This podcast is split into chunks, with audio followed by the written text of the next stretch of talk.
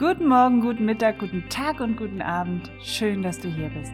Ich bin Yvonne, die Patchwork-Mama, und dieser Podcast ist für dich, wenn du in einer Patchwork-Familie lebst. Er steckt voller Erfahrungen, Inspirationen und Ideen, die dein Patchwork-Familienleben leichter machen sollen. Ich wünsche dir viel Spaß. Heute antworte ich auf eine verzweifelte Nachricht, die ich von Hannah bekommen habe.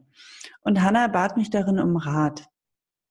Hanna kenne ich seit dem Patchwork Familienkongress aus dem letzten Jahr und sie hat mir immer mal wieder geschrieben. Ähm, deswegen kenne ich sie jetzt ein bisschen näher, nicht nur aus diesem einen Brief oder aus dieser einen Nachricht heraus. Hanna ist verheiratet mit einem Mann, den sie unglaublich liebt und für den sie, wie ich glaube, oder das, was ich herausgelesen habe in all den Nachrichten, ja, wie ein Fels in der Brandung ist. Ja? Also sie steht ihm zur Seite und so wie es aussieht, gehen die zwei durch dick und dünn. Ihr Partner bringt zwei Kinder mit in die Beziehung und ähm, er hat auch Kontakt zu ihnen. Er besucht sie jedes zweite Wochenende und in den Ferien. Allerdings ist der Kontakt zur Kindsmutter ziemlich schwierig und ähm, ich würde sagen manchmal auch unmöglich. Und so wie es aussieht, lässt sie auch überhaupt keine Gelegenheit aus, nicht irgendetwas Negatives über ihren Ex-Mann ja, zu berichten. Also da werden Tatsachen verdreht. Die Kinder sollen keinen Kontakt zu Hannah haben, beziehungsweise es wird auch so dargestellt, als würden sie selbst ähm, Hannah überhaupt nicht sehen wollen, ja. Und in diesem Spiel wird der Papa als ganz klar der Böse deklariert und die Mama, die ist natürlich die Liebe. Also üble Nachrede, Manipulation der Kinder, Gehässigkeiten, Intrigen, das, ich würde sagen, das volle Programm. Hannah fühlt sich dabei ziemlich ausgegrenzt von Anfang an. Und ihr Partner hat das Gefühl, ja, er muss nach der Nase der Ex tanzen, damit er überhaupt Kontakt zu den Kindern hat und diesen nicht verliert. Und die Angst, die Kinder zu verlieren, die ist bei ihm wirklich groß. Weil die Kinder ja von ihm auch ein Bild eingetrichtert bekommen, das der Wahrheit überhaupt nicht entspricht. Und hinzu kommt, dass die, die üble Nachrede seiner Ex-Frau ähm, und die Verleumdung mittlerweile so große Kreise ziehen bis zu den Angehörigen seines engsten Umfeldes. Und jetzt fürchtet er auch, dass ähm, er eben durch diese Verleumdung auch Kontakt zu seinen Familienmitgliedern der Ursprungsfamilie verliert. Also großes Drama. Anna schmerzt es, das alles mit ansehen zu müssen, ja, und wie er darunter leidet weil sie nimmt ihn als sehr liebevollen Partner wahr und auch als einen fürsorglichen Vater. Was tut man nun in einer Situation, wo einem so viel Ungerechtigkeit widerfährt? Hier möchte ich sagen, Hanna, die Lösung für euer Problem kann ich nicht in einer einzigen Podcast-Folge schildern. Dafür ist eure Situation, glaube ich, zu komplex und es ist auch notwendig, dass ein bisschen tiefer darunter geschaut wird. Und deswegen mein erster Rat, ähm, holt euch eine familientherapeutische Begleitung. Also sucht euch einen Therapeuten, der euch zur Seite steht, der euch auch insofern stärkt, dass ihr im Alltag viel mehr Halt erfahrt. Ja, es ist nämlich sehr, sehr erleichternd und sehr, sehr stärkend, wenn man sich regelmäßig an eine erfahrene Person wenden kann, ja, die einen auch ein Stück weit durch diesen Prozess führt. Ich möchte euch dennoch zu ein paar Punkten etwas sagen. Versucht euren Blick auf das zu lenken, was positiv in eurem Leben trotz aller Widrigkeiten ist. Also aus deinen Worten, liebe Hanna, die du mir schreibst, entnehme ich, dass ihr zwei ein sehr, sehr starkes Paar seid. Darum möchte ich als erstes anregen, den Fokus wirklich stärker auf euch als Paar zu legen. Weniger auf das Patchwork-Gefüge, sondern erstmal auf euch als Paar und darauf zu achten, dass eure Gesprächsthemen sich nicht ausschließlich äh, um das drehen, was die Ex wieder gerade gesagt hat oder getan hat, ja. Wer oder was euch das Leben gerade schwer macht. Wenn ihr, ihr die Ex und ihre Spielchen ständig als Thema zwischen euch habt, dann bekommt sie letztendlich auch nur das, was sie wirklich will und braucht, nämlich eure ständige Aufmerksamkeit. Deswegen Fokus weg davon, sondern pflegt euer Liebesleben.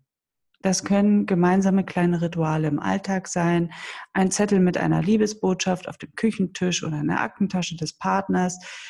eine Blume, die Lieblingsschokolade, gemeinsame Unternehmungen, die schöne neue Erfahrungen und Erinnerungen schaffen.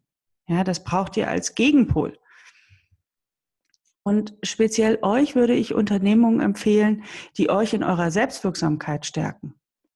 Also ruhig herausfordernde Unternehmungen, meinetwegen eine lange Wanderung zum Anfang in der Natur. Die Natur gibt Kraft und es ist am Ende des Tages ein wirklich herrliches Gefühl zu wissen, dass man die vorgenommene Strecke wirklich auch geschafft hat. Also mit Mühen beiden dann ins Bett zu fallen und das Gefühl zu haben, alle Sorgen sind auf dem Weg der Wanderung zurückgeblieben.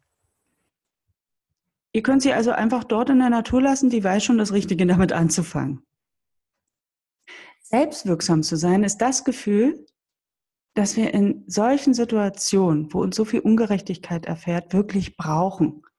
Also vor allem in Situationen, in denen wir uns ohnmächtig fühlen. Der Partner fühlt sich ohnmächtig, also ohne Macht, weil er glaubt, fremdbestimmt durch seine Ex zu sein. Und das Gefühl, ich kann selbst etwas bewirken, das ist es, was er jetzt aber braucht. Und auch dann, wenn er jetzt noch keine Lösung hat, und ich sage übrigens, ich sage nie, ich habe keine Lösung, weil das ist wirklich so, das ist so ein endgültiger Satz, ich habe keine Lösung, bumm, da gibt's nichts mehr. Ich sage immer, ich habe jetzt noch keine Lösung. Dieses Wörtchen noch ähm, macht einen entscheidenden Unterschied. Oder ich weiß jetzt noch nicht, wie es geht. Ich sage nicht, ich weiß nicht, wie es geht, sondern ich sage, ich weiß noch nicht, wie es geht. Das bedeutet, dass mein Unterbewusstsein weiter nach einer Lösung sucht und nicht aufhört, eine Lösung zu suchen.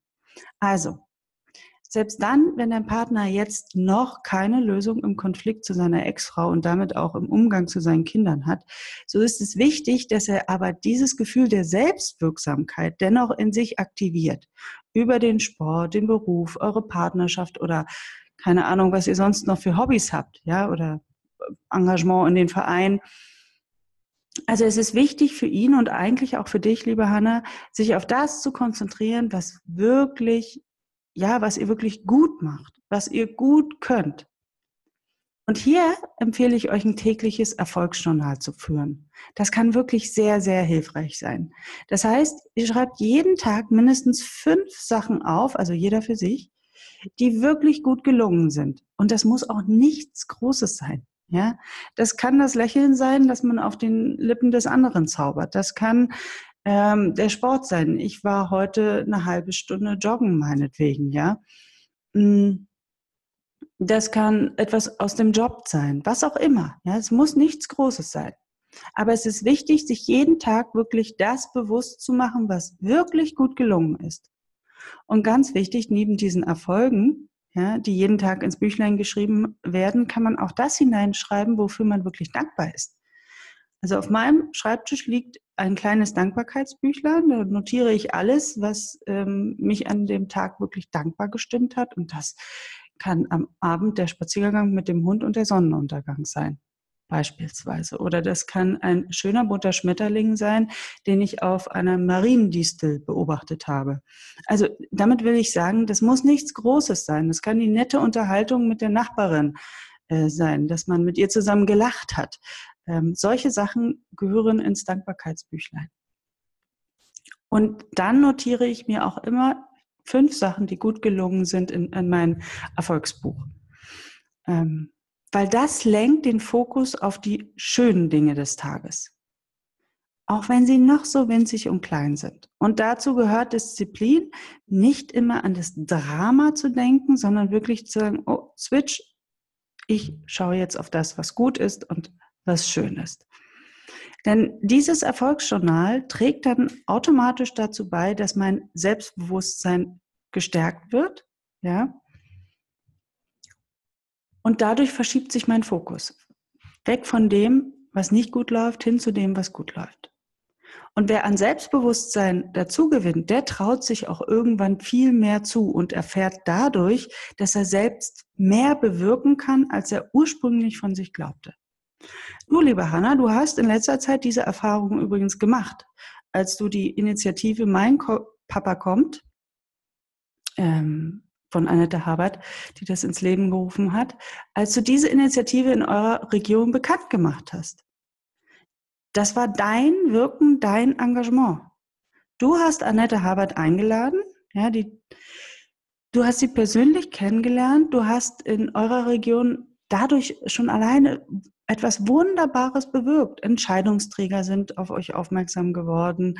Ja, und du hast so einen Stein ins Rollen gebracht, der noch viel, viel größere Kreise ziehen wird, als du möglicherweise ahnst. Denn oft ist das so, ja, dass selbst wenn wir nicht mehr daran denken, die Kreise weiterziehen, selbst dann, wenn sie aus unserem Blickfeld verschwunden sind. Du hast in eurer Region eine Hilfe für Väter geschaffen, die sich in einer ähnlichen Situation wie die deines Partners gefunden, äh, äh befinden. Und ich sag's mal so, du hast es verstanden, aus Scheiße wirklich Gold zu machen, ja. Und damit hast du bewiesen, dass du in der Lage bist, das Drama zu transformieren.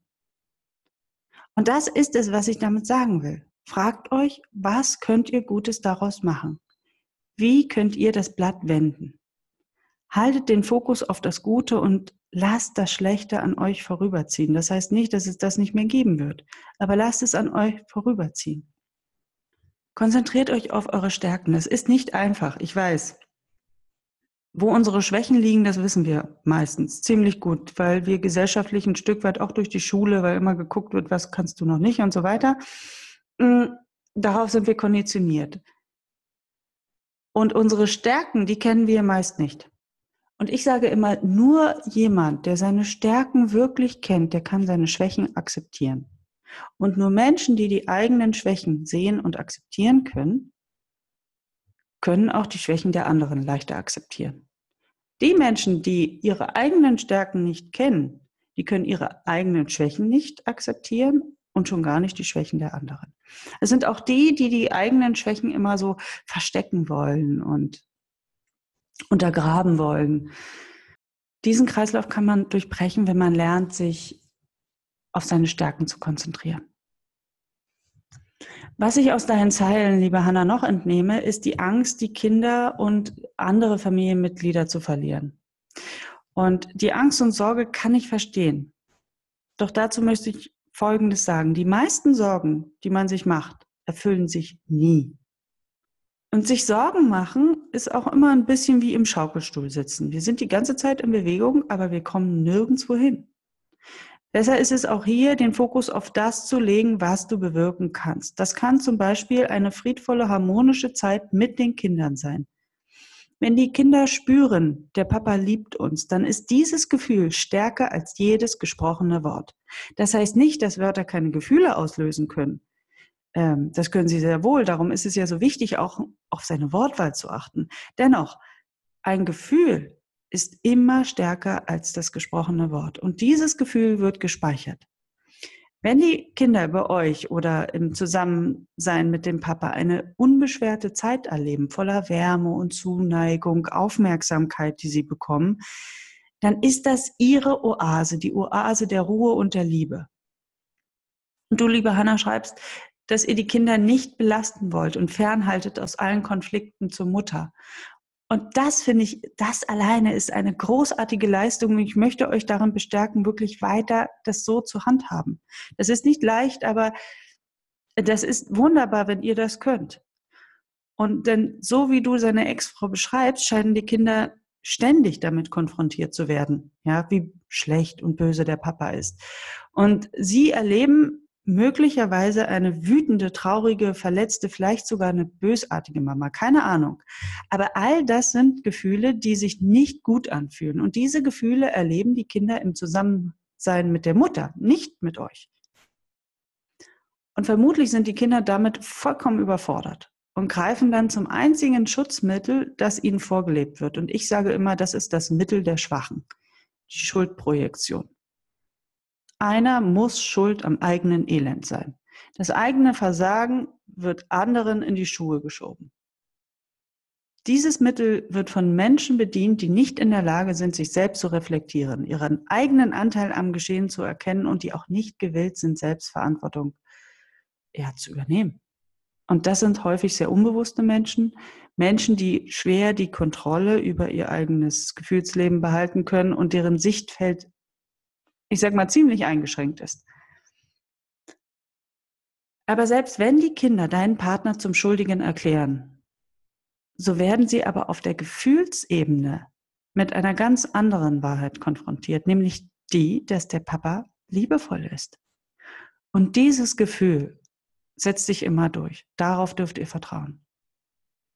Und ich sag mal, selbst wenn die Kinder wütend oder sauer sind auf den Papa, so zeigt das nur, dass sie überfordert sind mit der Situation. Hier brauchen sie einen liebevollen Menschen an ihrer Seite, der sie hält, ihnen zuhört und ihnen seine Liebe ganz bedingungslos schenkt. Selbst wenn die Kinder sich von ihrem Vater abwenden, so tun sie das nur, um sich selbst zu schützen. Sie müssen der Mutter ja zu 100 Prozent loyal gegenüber sein. Die Kinder haben gar keine andere Wahl, denn sie sind von ihr abhängig. Sie leben ja hauptsächlich von ihr. Und sie sind abhängig von ihrer Gunst. Und Kinder merken ganz schnell, dass sie die Gunst der Mutter am schnellsten gewinnen können, wenn sie so denken und so handeln, wie sie es eben gerne hätte. Wenn seine Kinder die Wut auf ihn lenken, dann zeigt das nur, dass sie den Konfliktzustand so schnell wie möglich beenden wollen und hoffen, dass der Papa schon irgendwie einlenkt, damit vielleicht endlich Frieden ist. Sie können ja nicht wissen, dass der erhoffte Frieden trotzdem nicht eintreten, eintreten wird. Ich sag mal, selbst wenn er alle Erwartungen der Ex erfüllen würde, würde das ihre Wut, ihre Trauer, den Frust, das würde alles nicht wirklich stillen. Was will ich damit sagen? Deine Ex werdet ihr nicht ändern können. Aber ihr könnt dafür sorgen, dass es den Kindern gut geht, wenn ihr mit ihnen in Kontakt seid. Und auch wenn du, liebe Hanna, jetzt keinen Kontakt zu den Kindern haben kannst, dann ist es umso wichtiger für dich, dich auf deine Stärken zu konzentrieren und zu akzeptieren, dass es momentan einfach nicht geht. Das fühlt sich zwar ausgegrenzt an, so wie du das auch beschreibst, ja, und Ausgrenzung ist ein äh, ich sag mal, ein wirklich bedrohliches Gefühl, weil alle Menschen haben das Bedürfnis, ich möchte dazugehören. Und dieses Bedürfnis ist stärker als jedes andere. Darum besinne dich bitte auf den Kreis, wo du dazugehörst. Das fängt bei deiner Ursprungsfamilie an. Das geht über die Partnerschaft, Freunde, Kollegen oder andere Gruppen von Menschen. Vielleicht, ich sag mal zum Beispiel Vereine, Institutionen. Mach dir bewusst, dass du in deinem Leben sehr viele Menschen oder dass es in deinem Leben sehr viele Menschen und Kreise gibt, wo du dazugehörst. Du bist nicht abhängig von dem Wohlwollen seiner Ex beziehungsweise seiner Kinder. Also, ich erinnere nochmal daran.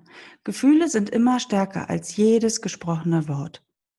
Wörter können Gefühle auslösen und ihr habt es in der Hand, welche Gefühle ihr bei den Kindern auslöst.